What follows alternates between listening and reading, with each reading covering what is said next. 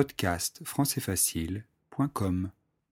Yvan, pourrais-tu t'occuper du cadeau pour l'anniversaire de Caro? Prends-lui des chocolats à la maison du chocolat. Je les ai goûtés l'autre jour. Délicieux. Je pense que ça va lui faire plaisir. Je vais lui envoyer un petit message pour lui dire qu'on arrive vers vingt et une heures. Tu pourrais aussi appeler Jérôme et Léa.